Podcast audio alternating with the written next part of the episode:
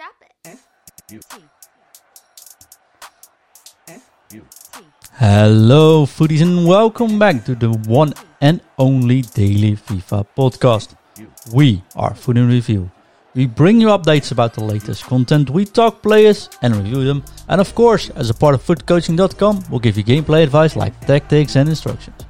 Today is Tuesday, March the 2nd, and we are recording Season 3, Episode 105. My name is John, also known as Foot Coaching, and joining me is the friend of the show, but also a very dear friend of myself. It is none other than Nishant. Hello, Nishant. Hi, John. Thanks for having me back on. It's been a second. It has been, yeah. And actually, it's been so long that I actually forgot to mention it is Berbatov. But yeah. Yes, thank you again for having me back. I mean, the last time I was on, we were, just pulling on back on my Manchester United hat on again. We were probably on course of calling ourselves joint second. And here we are with City en route to win another league title. So that's how long it's been since I've been on. Or that's how much can happen in a little time. You can say that as well. Absolutely. I mean, we have had a few promos, we have had a few disappointments. It just feels only yesterday we were talking about Team of the Year, and here we are doing What Ifs. Definitely. Talk about What If. It has been 52 days since the last Icon SBC, and I'm going to mention it every single day. So day 52 is going on. So how's been life been treating you, Nishant? Oh, it's been hectic. I think, as some of our millennials like to call it, IRL has been quite a reality check. I have been quite busy with exams and our daily work schedule. So for being a full-time employee and writing exams is a fascinating and a unique cocktail experience. So that's been a challenge. But now that's behind me, and I'm looking forward to some gaming. With that said, I realized one thing, John. I'm an addict to two things, despite the fact that I was having a full-time job where I work 60 hours a week and studying for an exam, which is one of the professional papers for accounting. I still found time to not miss out on any single Weekend League, finish Goal 2, and also listen to all the podcasts that you put out over the last few weeks. I don't know which one I find more impressive, but the fact that you did it all is very impressive. Yeah, I mean, honestly, I found Weekend League to be a stress reliever. Can you believe it?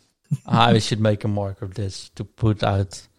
Oh, this is going to be the show titles. Weekend League. Is it a stress reliever? That's probably going to drag us some clicks though. But why is that? I think when things get really challenging around you, Weekend League isn't all that challenging. It actually turns out to be a really fun game.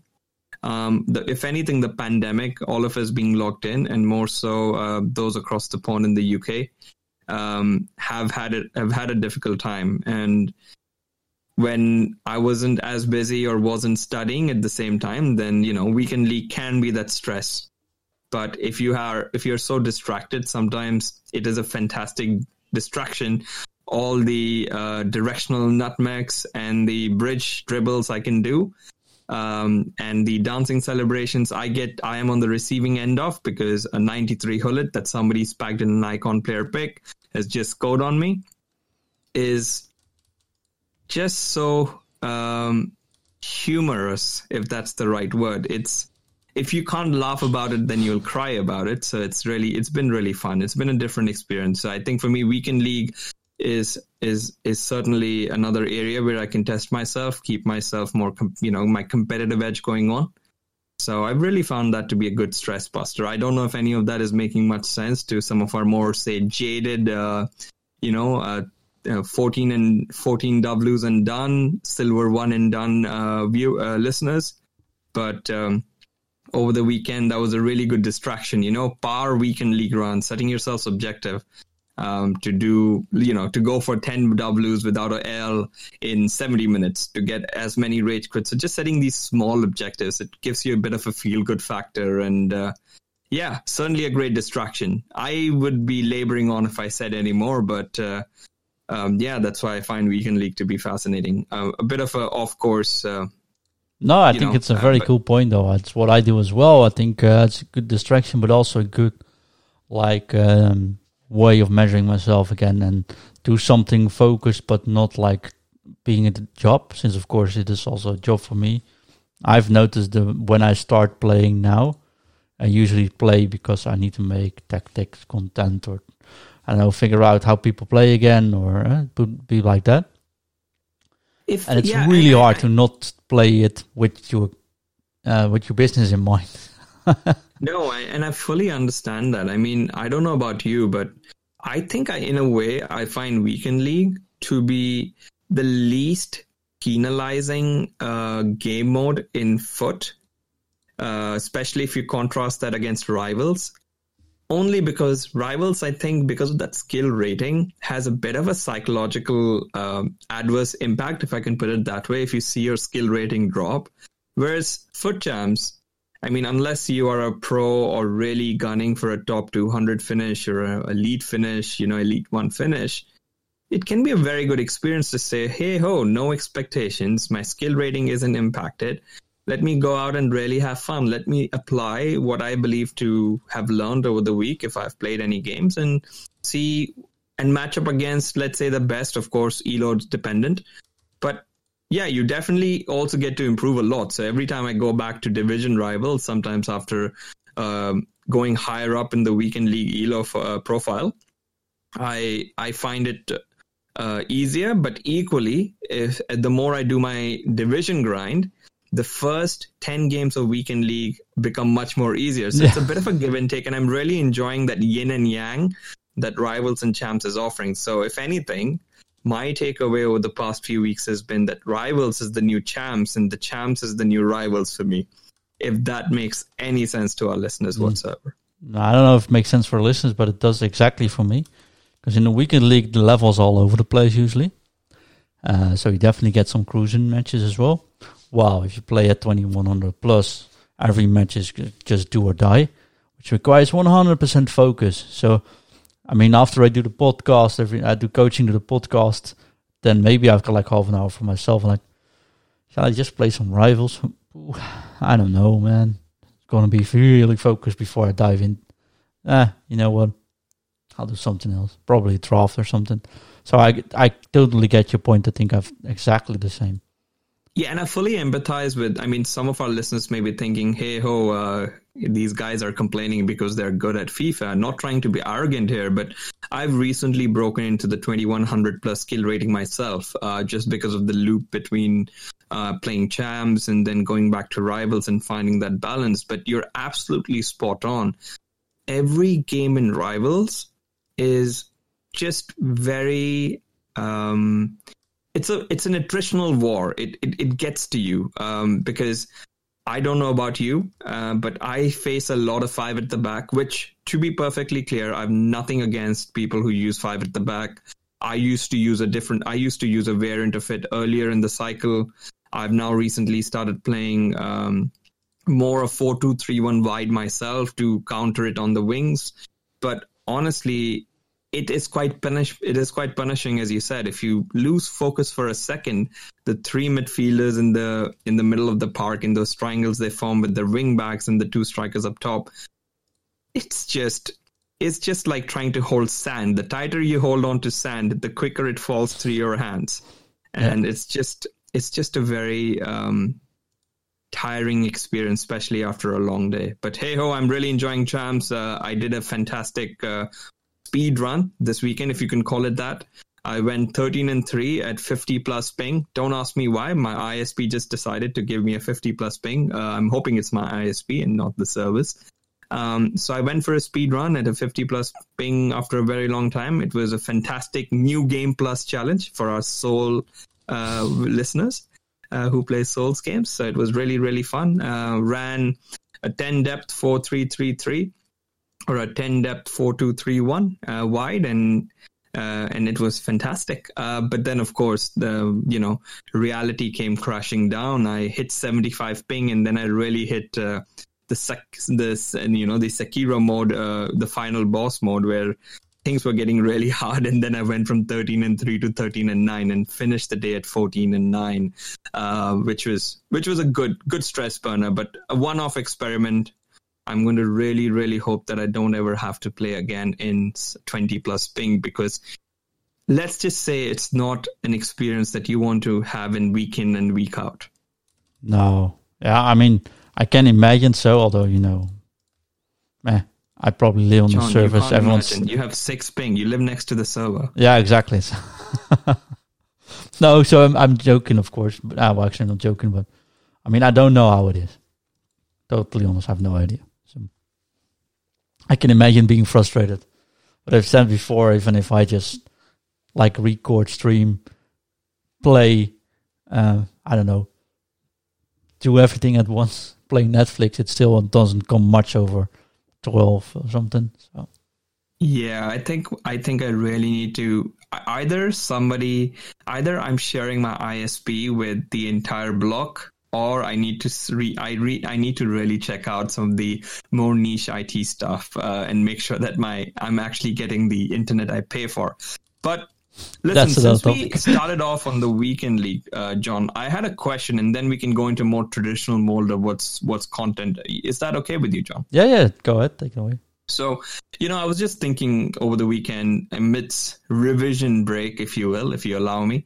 And I was just thinking about the mindset that one needs to play Weekend League and just generally any timed content.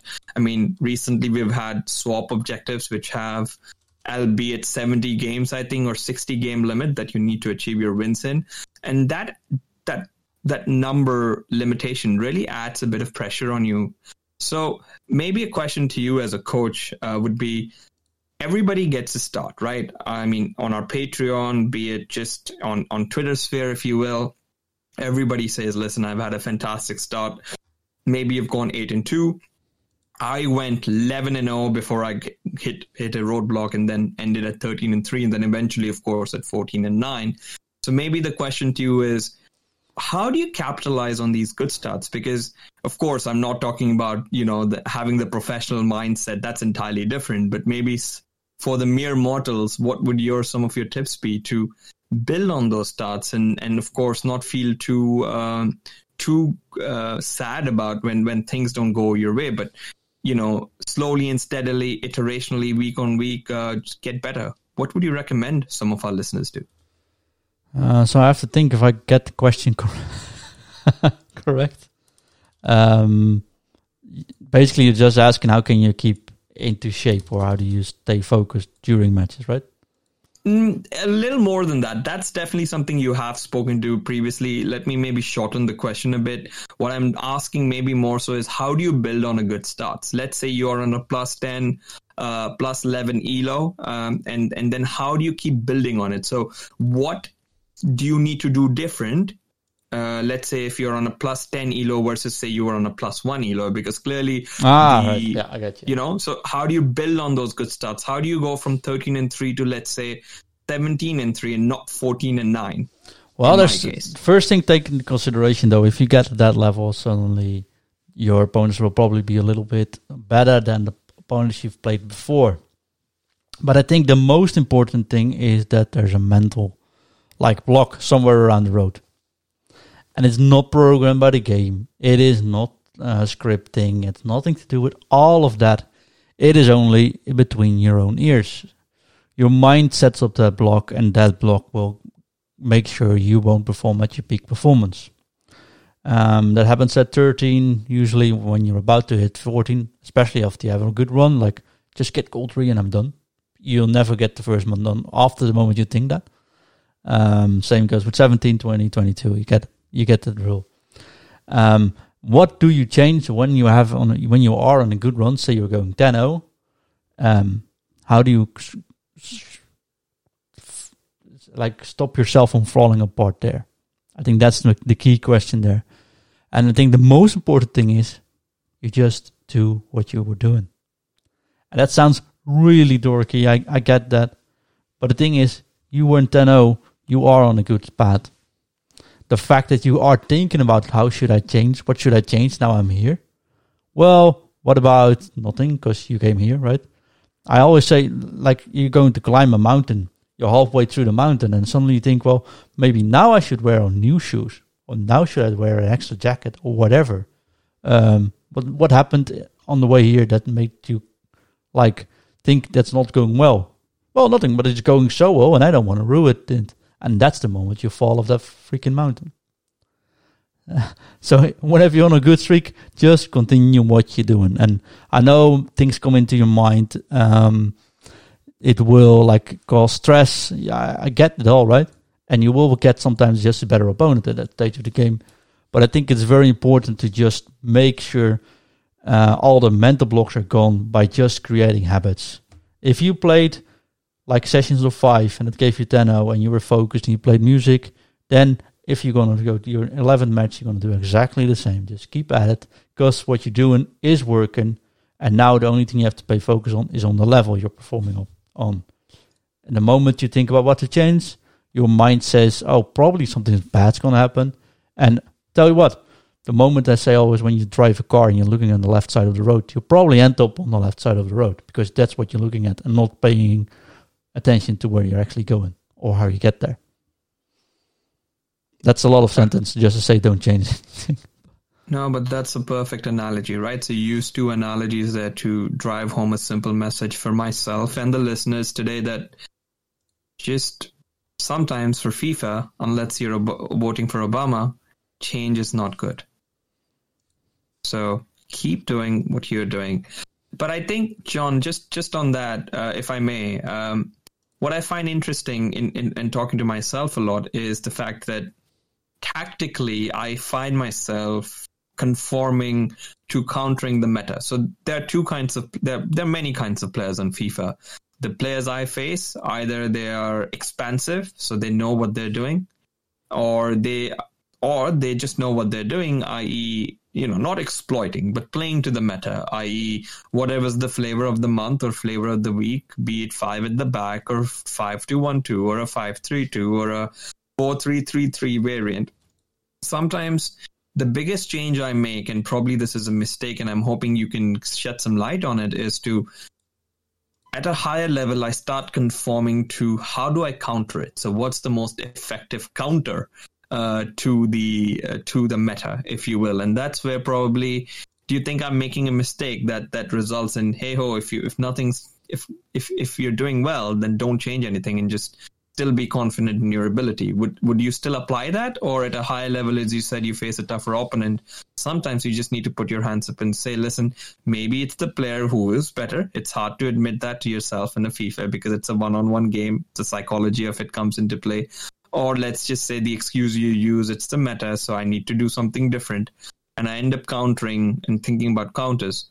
Is that something that you've seen some of the folks you've coached with struggle with as well? And if so, how have you recommended they get the best counter both inside in their mind as well as, let's say, on the pixels? Yeah, so I think there's two things going on there. The first thing is, once again, that mental block. That's the fact that you're thinking about countering an opponent at a certain level happens the moment you're not certain about yourself anymore and start to think once again, hey, what can I change at this stage of the game, right? And then their second part is just tactical side. I always recommend, and I have different trainings for that actually, to do that once you're at a certain stage on your level and you get all the mechanics right, you know what to do, you're going to be at a part where you're playing similar-minded and similar skilled players. At that point, a strategy might actually help. Usually starts off with, hey, you're going to start off with your own setup, which you used to do. And if you feel your opponent is abusing your weaknesses, or you think, damn, he's really good, that's the moment you switch to countering the formation to at least have a different shot at going at him. But I'd always say, when you're not sure if your opponent's actually better than you, you just stick to your guns, because the first part has to come out from yourself. I hope that makes sense and answers your question, actually. No, it doesn't. Thank you so much, John. And that's the insight you will get, listeners, from joining our Patreon, signing up with some of the coaching sessions with John, although he is quite booked. So good luck, but you will find all the links and descriptions in the podcast. So please do have a look at them. I appreciate it. You're taking over the whole show for me. I know. I've been there. Listen, I'm a convert, right? So I'll be the first to put my hand up and say conflict of interest. Not only have I been coached by John, I'm also a very good friend of John. So, hey ho, a bit of promotion for my friend. There you go. But maybe, John, we dive into the best defensive midfielder that's come out in the game today as an SBC. Yeah, like the guys from EI actually announced tonight, we did not get an Icon SBC, but we did get a Dutch Hullet. They actually said that on the Twitter account. And I know, guys, Hullet's Dutch, etc. I know it, but it's a joke from EA. They made a joke in their own tweet. And I sort of digged it. So that's that. But yeah, we have tonight none other than What If Leroy Fer from Feyenoord, of course. As a centre defensive midfielder, 85 rated and has a chance of getting upwards toward an 87. And quite honestly, Nishan, but I'm a bit biased, he looks pretty damn good. Yes, John, I get it. I will hand over to you when it comes to the stats. But before we get there, very quickly, the requirements are fairly affordable and even reasonable, some might argue. It's an 84-rated squad with one player from Netherlands. It's with a team chemistry of 70, so maybe that's where EA get you with the fodder prices up on the rise. The 84s are doing quite fantastic for those who bought them or have them in their club. Get rid ASAP if you haven't already. But it's coming in at a sharp 87k, which in today's market, if you just look at some of the other players of this build, which I'm sure John will get into, and also talk to us about some of the prospects of whether Farr is actually going to get that upgrade, because he, just as a bit of an FYI, if you didn't already know, listeners, John is a Feyenoord fan, a super fan, some would say. So yeah, very affordable card. John, just lost all for listeners, you know that, right? Yeah, I'll be doing a bit of a disservice if at this point I did not shut up and hand it over to you to be superfluous about this card. Over to you, John. Yeah, so let me just first say something about the schedule, right? I think that makes more sense. So Feyenoord has not been in their best form lately, but scoring-wise, it actually wasn't all that bad. So we went 5-0, 4-3. We lost 4-3, actually. Played 2-2, and this week we lost 4-2, and the week before we played 0-0. So 5 goals in 6 matches, I think it is. In the Dutch competition, correct. Should be doable, although they're not in the best form, but they are playing VVV Venlo, which should be able to score against. We are playing Emmen, which also goes for Fortuna.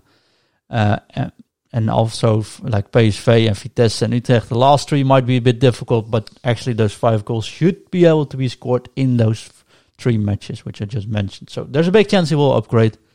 Although, even in this form, I'm still a bit like, it's not a guarantee just yet. All right. Let's talk about the card itself, though. So Leroy Fer is an 85 rated center defensive midfielder, 3-star skills, and of course a 4-star weak foot. He is 188 centimeters or 6'2" with 79 kilograms, which makes him a very high and average build player. He has a high defensive work rate and a medium attacking work rate, just what I prefer at CDM. So that is also a very good trait. Then, I won't dive into all the stats, but he is basically Gullit Gang. He has 77 acceleration with 80 sprint speed, but that also brings that is also his biggest weak point. But that ain't too bad for central defensive midfielder, especially if you, for example, throw a shadow on him. It will bring it to 87 acceleration and 90 sprint speed. But if we go into the interceptions or the defending part, he will have 90 interception, 95 heading accuracy, 85 defensive awareness, 94 standing tackle, 97 sliding tackle. But something that people are missing is that he's got those long legs. He actually, in build, feels a lot like Vieira. And if you get this card upgraded just a little bit more, with 93 strength, 91 jumping, 90 aggression, it might actually be a really cool center defense midfielder. Something centre defensive midfielders seem to lack lately has been passing, and this card comes with 90 short passing and 89 long passing on its own. So I think that might help as well. That's the reason why, for example, Ingvi doesn't quite get along with a Vieira or a Conte. And this card seems to fix that problem as well. And of course, he links to Kleiber, he links to Robin, if you still have those in your squad. So there's actually a pretty cool combination able to pull off. And 80k, meaning needs a 184 rated squad and an inform. It's not expensive at all. Unless you have to buy these cards right now because the market is on an all-time high. But if that's not the case, I think this might be pretty much worth doing. I'm not quite sure if I would fit in my own squad yet, but I am inclined to build them around. And not to get offensive for you, of course, you're a big Manchester United fan. But I have Pogba now at centre midfield. I really don't like that card. When he gets on top, I can do a skill move. His shooting is accurate. Like this penalty he's taking, but every ball that gets passed really hard towards him, he'll just step over while trying to defend it and stuff. It's pretty unsafe. So if somehow I might be able to combine this card and just get Pogba out for a second to see how it goes, I think that might be a viable option for me. Again, no offense. I think I absolutely agree. None taken, actually, because Pogba Rule Breakers is probably the most usable card in the first 3 months of the game cycle. But I have a second inform myself, the 88. I know you do, and I think the second inform does have a lot of deficiencies, particularly in the pace department and also in the defending department. You could only boost his pace so much. His defense doesn't improve as, say, it does, let's say, for a Bruno Fernandes, if you allow me, even on his 92 card. So point clearly taken. What I really like about this is the comparison you made to the deficiencies that potentially a Conte or a Vieira have. In addition to that, Vieira, 86 with a medium work rate, I wouldn't even go touch that card if I were anybody if people were interested. But the 88 card is maybe 3.5 mil plus today on the market. And the Conte card is, albeit a little dearer and has the French links, doesn't have the high and average build, which, of course, he compensates with his Duracell bunny nature on the pitch, especially if you have tried out the What If Conte, who is a completely different kettle of fish. But with that said, I think this card is definitely an upgrade on some of the other defensive midfielders. But the one thing that sticks out for me is, I don't know about you, John, but some of the defensive midfielders we've got, and I'm thinking about Fries Firmino in particular, who was very expensive, but just the work rate. I really like the humble work rate, which is high defensive, medium attacking. If you are running whichever squad you're running, but if you run your usual 4-4-2s, either the second variant or the first, or your 4-2-3-1s, you can rely on this card, hopefully sitting back in game. And Marquinhos Freeze offered me that security when he was still a viable card. I think Marquinhos still is, but the pace against, let's say, some of the more snippy attackers in this, as we are in the Parkov, he gets found out. But this card with the pace boost, post shadow, and potentially an upgrade, even without an upgrade, is a fantastic option and a cheap option. I would even say potentially even on a 6 chem, as you bring him on maybe as a substitute, the pace is good enough to close out games. And for that alone, I would probably do this SBC. And for the listeners who have not yet submitted their Robins and their Kleibers in the Icon Player Pick, SBC, this is a fantastic card to pick up to link to your Dutch players. Personally, I would be picking him up to link with my Kleiber and Bergwijn, who I packed in a player pick item. The Bergwijn, the one from Foot Future Stars, I believe. So I'll be linking him up at 7 chem on the right side. So I'm excited about that link up. But yeah, fantastic card, great value, much better than, let's say, some of the more as Envy mentioned it yesterday, some of the more raffle nature of what this simulator is becoming now. So a fantastic card, I think, for the value it presents. Yeah, I definitely agree. You can actually hear me breaking up now. I'm so emotional by this. I get many people saying Robin is gone for me. Well, I still have Robin myself. I just don't like the card, if I'm quite honest. So yeah, he ain't gone. No, I sincerely doubt he'll stay in, anyways.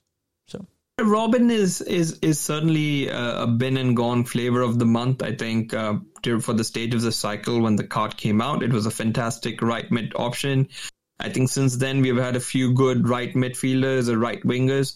The Kuleveski card, if I'm pronouncing that right, is actually a very good option on the right, especially providing that links to the man of the match or the man of the moment card, the orange one, the Cuadrado, and the Cristiano Ronaldo link. So maybe he's a better fit for your squad as and when you have the coin. Maybe definitely try him out on the right wing. But otherwise, I mean, just sticking to the point, yeah, Robin is easy to defend against with the power curve. Now, but he still scores some of those bridge dribbles, bangers into the top left or right corner, depending on where he's cutting in from. That still happens, but it's happening much more fewer and far in between now. Yeah. Yeah, so I really like this. I might do him. I just need to find out a way to fit him in. Because, I mean, I got the red Conte, the 18-9 one. Don't really want to replace him. So there's that, but we'll figure out a way, because I do think it might be a very cool thing to do here. Have you reached level 15 yet? Well, that's the other thing. He'll be he's compatible with Senesi, of course. Although I don't think Senesi is quite good enough on the level itself, right? So. I think it depends on the system you play, right? I mean, even Nesta is usable if you really play to the card. Not to say that you should, by any means, play drop back 3 width, 4 depth. That's not what I'm saying. But I think I just sometimes think about not the casuals, that don't mean to sound disrespectful, but somebody who's potentially running an RTG team. I like the let's say the marriage that EA sometimes put to the cards, if that's the right word. You know, the thinking behind, okay, we have a Senesi, as you said, as a 15-level player who, you know, people can pick up. It's easy to get to level 15 if you do the objectives. Even I can do it. I'm at 14. Yeah, I see I need 1% or something, 100 XP. Exactly. So I'll probably get him in an hour or so. So I really like that. I mean, I know we are a very positive podcast. We seldom criticize EA. Well, we criticize when it's necessary too, but equally we provide a very balanced view. And I think in this case, they've done a fantastic job of providing an affordable SBC, which most of us can do without thinking too much about the value. It is a fantastic card, at least a good DM, and you link it up with your Senesi. I mean, it's a fun squad, right? I mean, Foot is about building your ultimate team, but also sometimes it's about having those fun objective squads. I'm sure if and when we get our Icon Swaps 3, when it's Team of the Year time, I'm sure some of us will still be playing the game, and maybe you want to use it then. Who knows?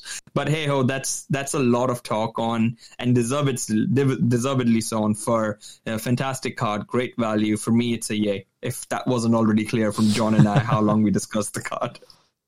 Exactly. Have you done the Icon SBC yesterday, though?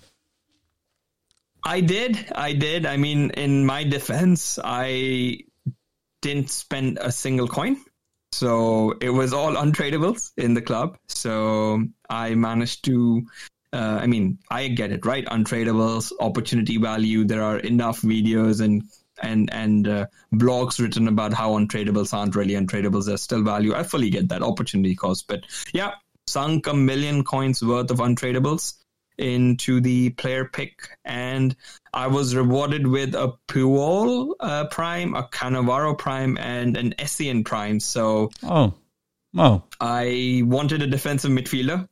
I wanted to change my midfield. I wanted to put Duncan into the midfield as well. So maybe a bit of subliminal thought hacking or inception was going on with EA, where they decided to award me with an Essien. So I was very happy.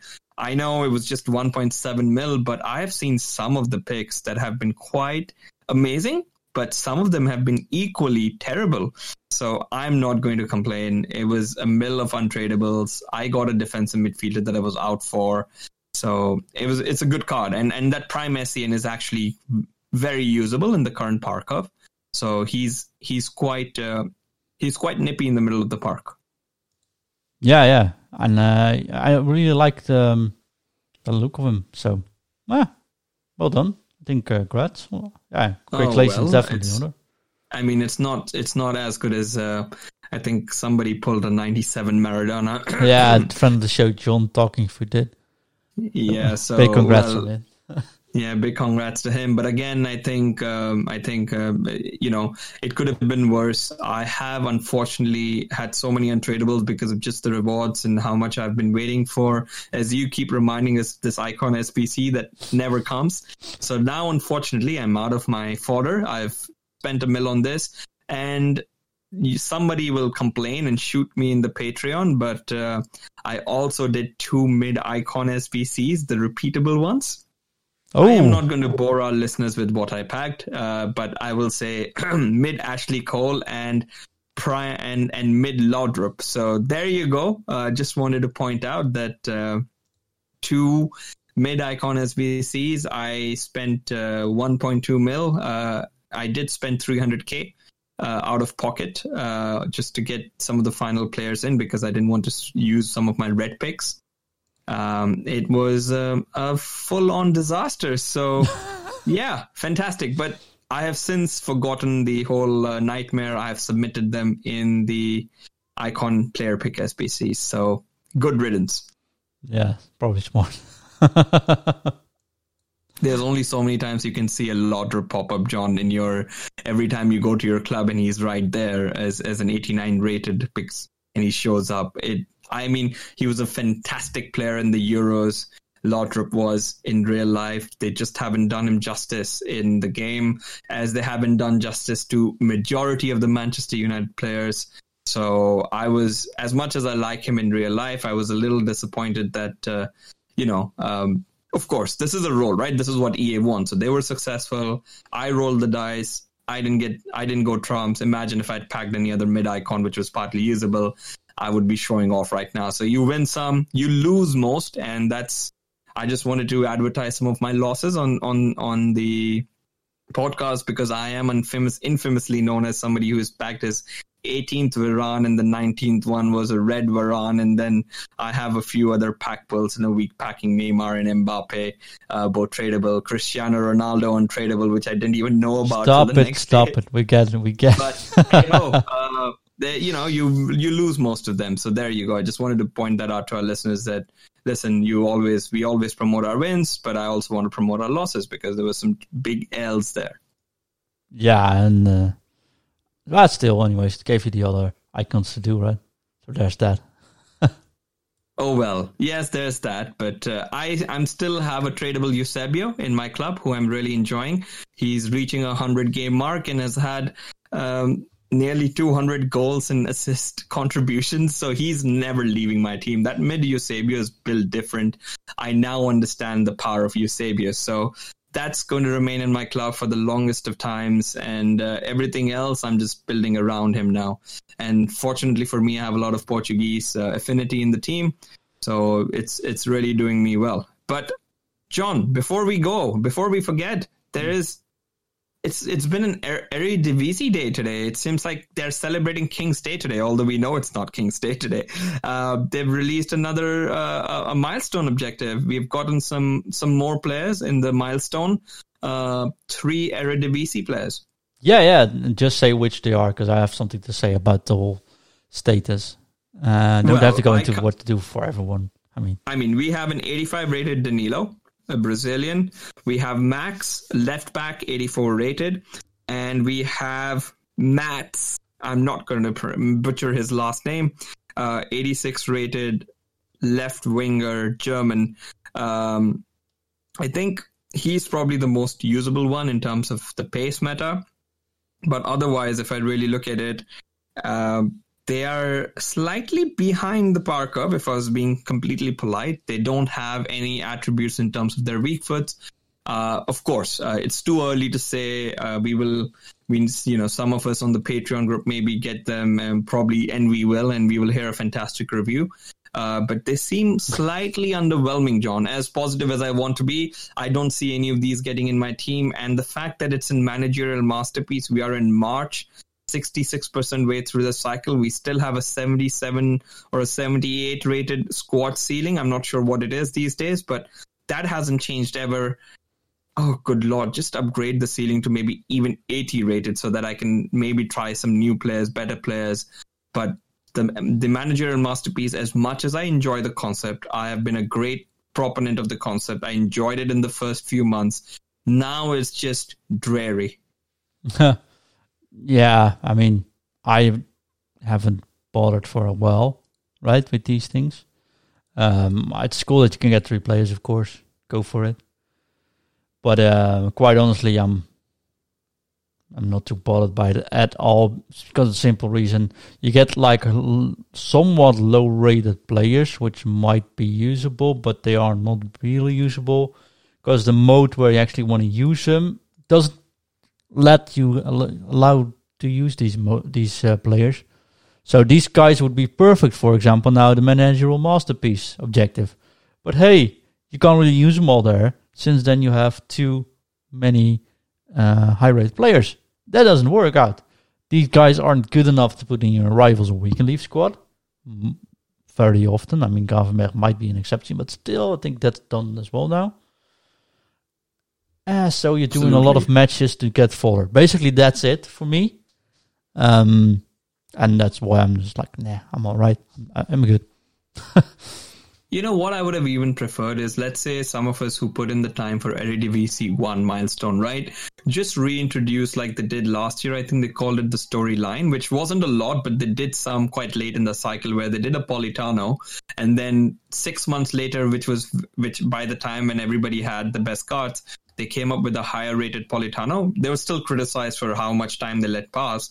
But let's say they had done something similar with the milestones here. That would have been really fantastic. Imagine an 82 Ryan.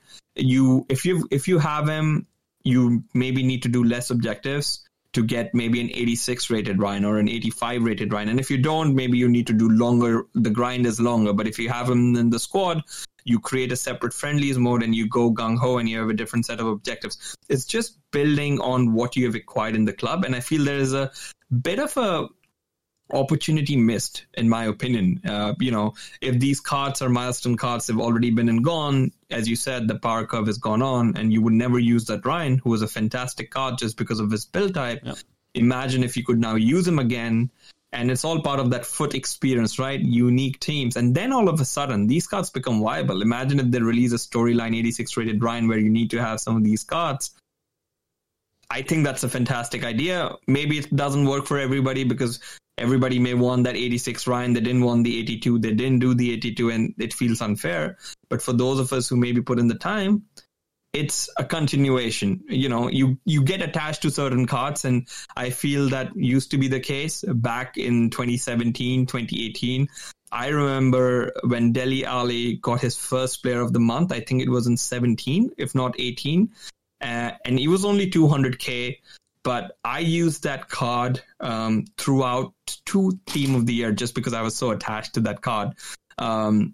But then, you know, that's just, I'm saying you build those affinities, but now, as you get along into the cycle, you know, NV said it's become a raffle simulator. Maybe the objectives and the intention are slightly different. We had some of the influencers and Boris, who, if you can mention on the pod, he tweeted out something about, you know, how the directions are changing, maybe the winds are changing. I just don't feel that attached to my cards. If I grind a grind, I would like to be attached to it as I was to my Dele Alli, 4 years ago. Just don't feel that kind of attachment anymore. Maybe I'm a cynic. Maybe I'm a hopeless romantic. But hey ho, call me old school. But if this was truly a card collecting game, which in a sense it is, then yeah, that would have been fun. Sorry, a bit of a rant, but I just wanted to share a different perspective as well. A bit of affinity with cards. Yeah, I totally get that. Chat says, John Talking Food says, I would rather have new leagues than same league second time around. I guess that's fair, right? But it's just to go to push this Leroy Fer card, which you can't use in it. So there's that.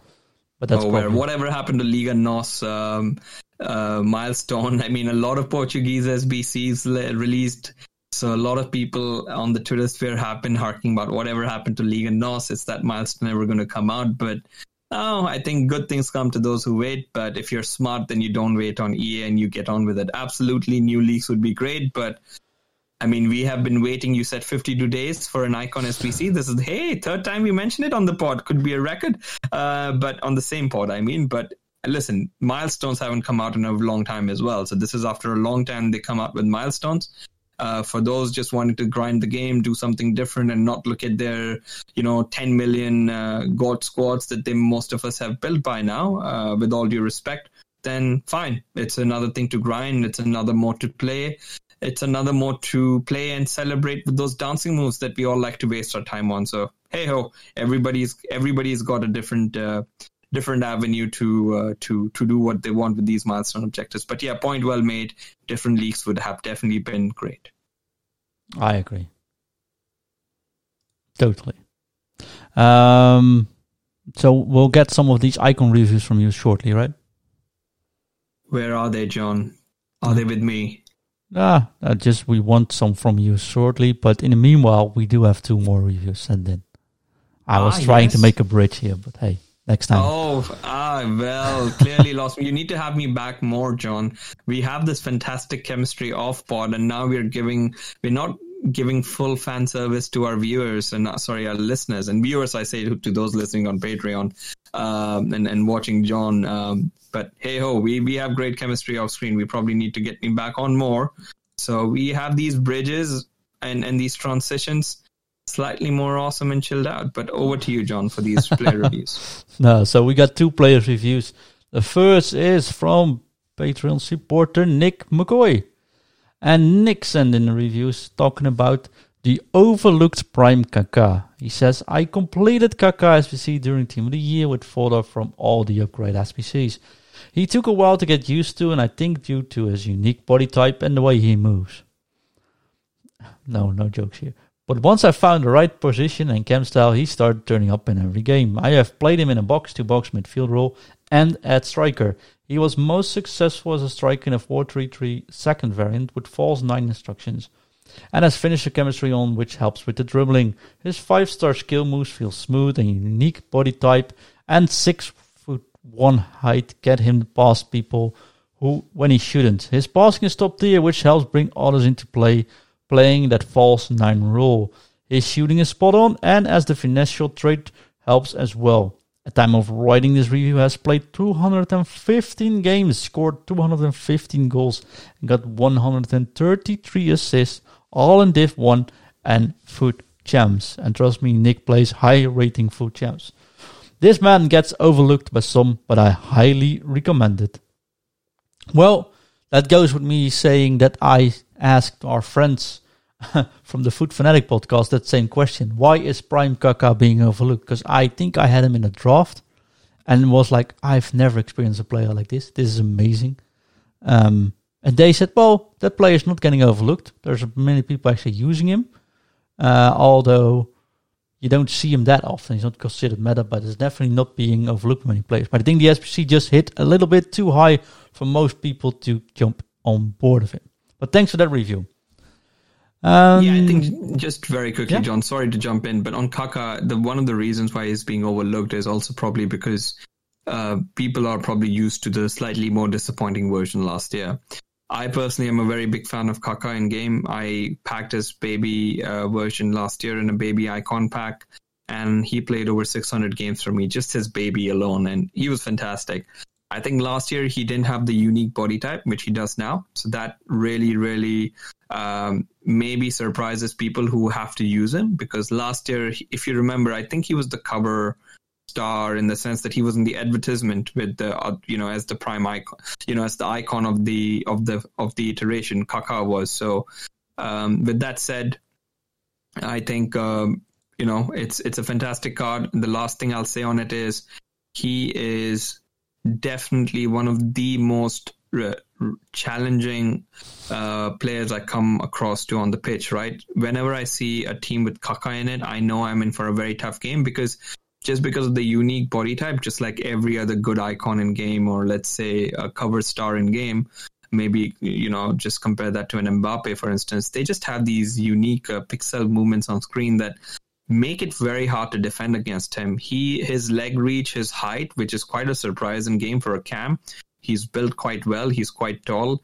He's just, he's like what Rooney 93 is if Rooney 93 was taller in game, with, I think, 5-star skills. So that's how I would compare it to. Rooney is another surprise, but if Rooney, let's say, was a bit taller in game, had the 5-star skills, that's what Prime Kaka feels like. It's just fantastic. And I cannot wait for his Moments version. I finally got my hands on the Moments version last year. In the end of the game cycle, it was an unbelievable card with the unique body type. I expect that card to be lights out if the 91 isn't already. So yeah, great review. I can confirm, not that it needs any confirmation. Nick is a great player, as you said, and professed in his stats. Just unbelievable. One of the hardest players I come up against in the Weekend League, Kaka is. Awesome. Last one, but not least. It is What If Caputo, sent in by friend of the show and since very shortly also Patreon supporter Tommy B. Thanks for joining, Tommy, and thanks for sending in this review. Tommy says, What If Caputo, it's possibly the best objective card ever. 10 games for an 87 rated striker that you could go up to an 89 with upgrades. This card in games feel great. I put it down to a few factors, but mostly his high agility, balance, and reaction stat. With a hunter, he has some insane attacking stats: 99 sprint speed, 98 acceleration, 98 positioning, 99 finishing, 90 shot power, 99 volleys, 96 penalties, and 99 jumping with 90 heading accuracy. Along with his dribbling stats, his card is insane. Consider you're probably looking at 8 games with the way players would quit to unlock him. I took him into the Weekend League where I partnered him with none other than Wayne Rooney. Caputo went on to have a decent outing, scoring 33 goals in 21 games and assisting 8 goals. I would have given this card a 10 out of 10 in regards to time spent, his value to unlock. As for his in-game rating, I'd go with a 9 out of 10, which the only reason I wasn't 10 is down to the 3-star skills, which I found sometimes limiting how I could take a defender on 1v1. That's an awesome review, Tommy.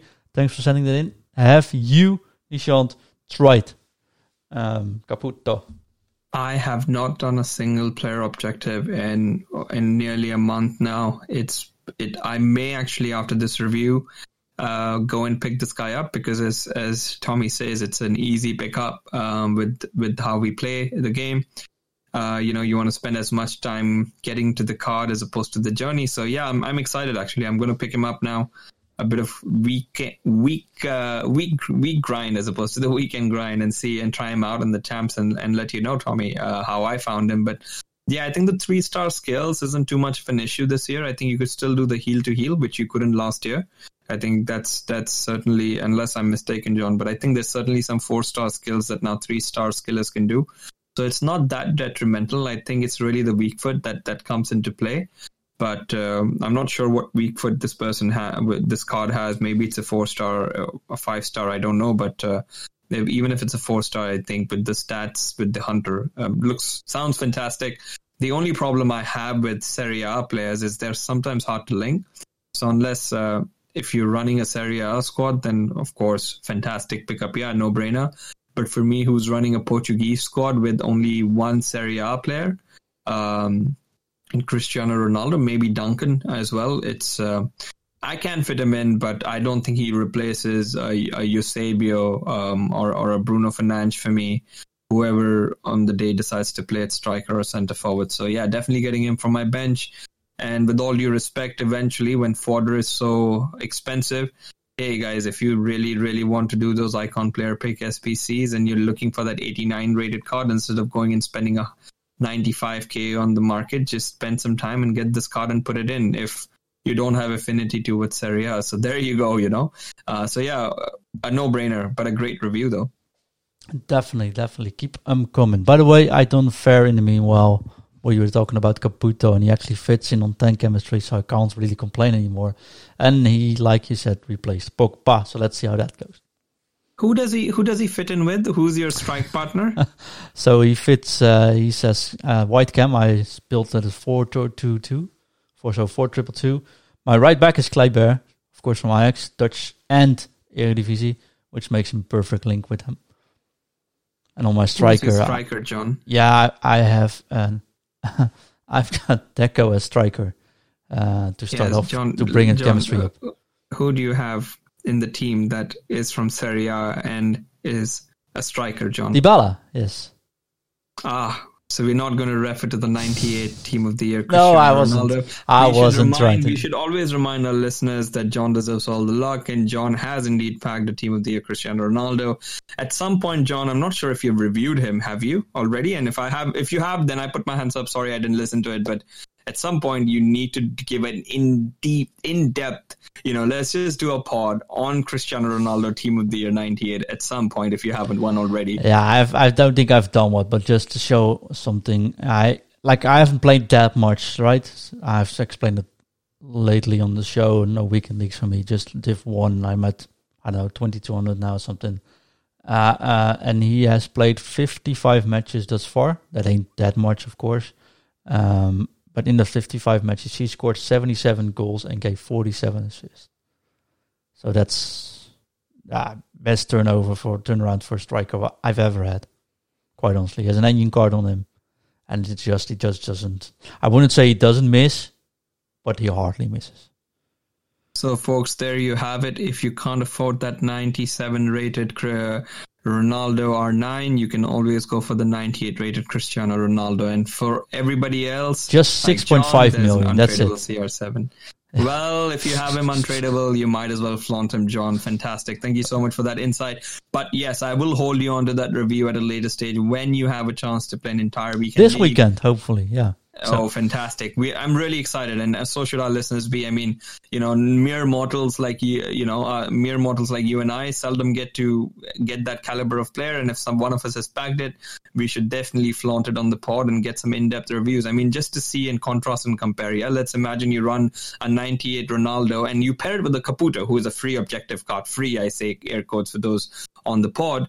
Just see how they perform and just talk to it, right? I mean, there's so much. We could really nerd out on stats, but there's only so much you can nerd out when you have 99 shooting. But hey-ho, let's hope you can play some of the weekend league and we get some in-depth insights into your 30-0 weekend. Fingers crossed with the Team of the Year coming in clutch for your 30th win for a top 200 finish. I got one caveat for that, though. I will be playing on the new gen to see how that goes in the weekend league as well.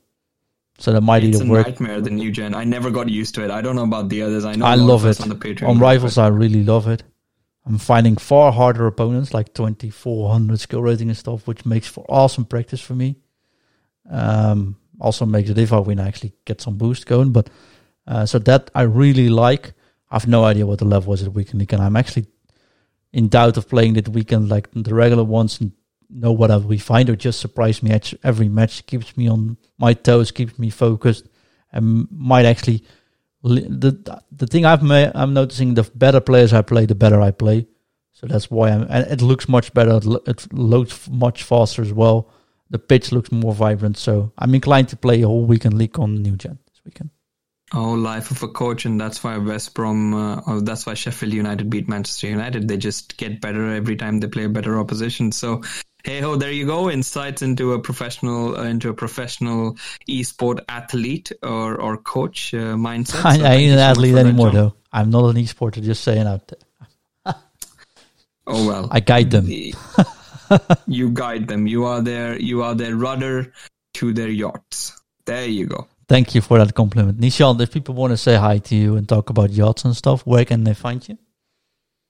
Certainly talk to me about boats and on Discord at faulty _1NE. And you can find me on Twitter at 1NE _Nishant. So that's where I can be found. How about you, John? Where can people find you? Well, more important is where can they find the show? Well, that can be found on anchor.fm/footinreview. And of course, on all social medias and podcast services around the world. But if you want to support the show, give us some decent reviews, get some coaching discount, be part of our community, and breathe in positivity every single day. You can support us through our Patreon, which is patreon.com/footinreview. And we start off with a whopping €3, £2, something, £3 tier. So there's enough for everyone. and every little bit of support is much appreciated, and we'd love to welcome you into our little community, which isn't so little anymore, actually, by the looks of it. So that's cool. And also, you can find everything coaching and me at Food Coaching on socials, also on Clubhouse starting today. So join me there for some chats about esports, and you can find me on foodcoaching.com if you want to book a session or just have a quick chat. Ishan, it's been lovely. Just so everyone knows, nothing wrong with Ingvi. His health is fine. He just had to go to work tonight. So that sometimes happens. Life gets in the way, but he'll probably be back tomorrow. And tomorrow, Tyler will join us as well. Nishan, thank you very much for joining. But it's been a pleasure. Now, enough. Gonna drop it. Drop it. Drop it. F U T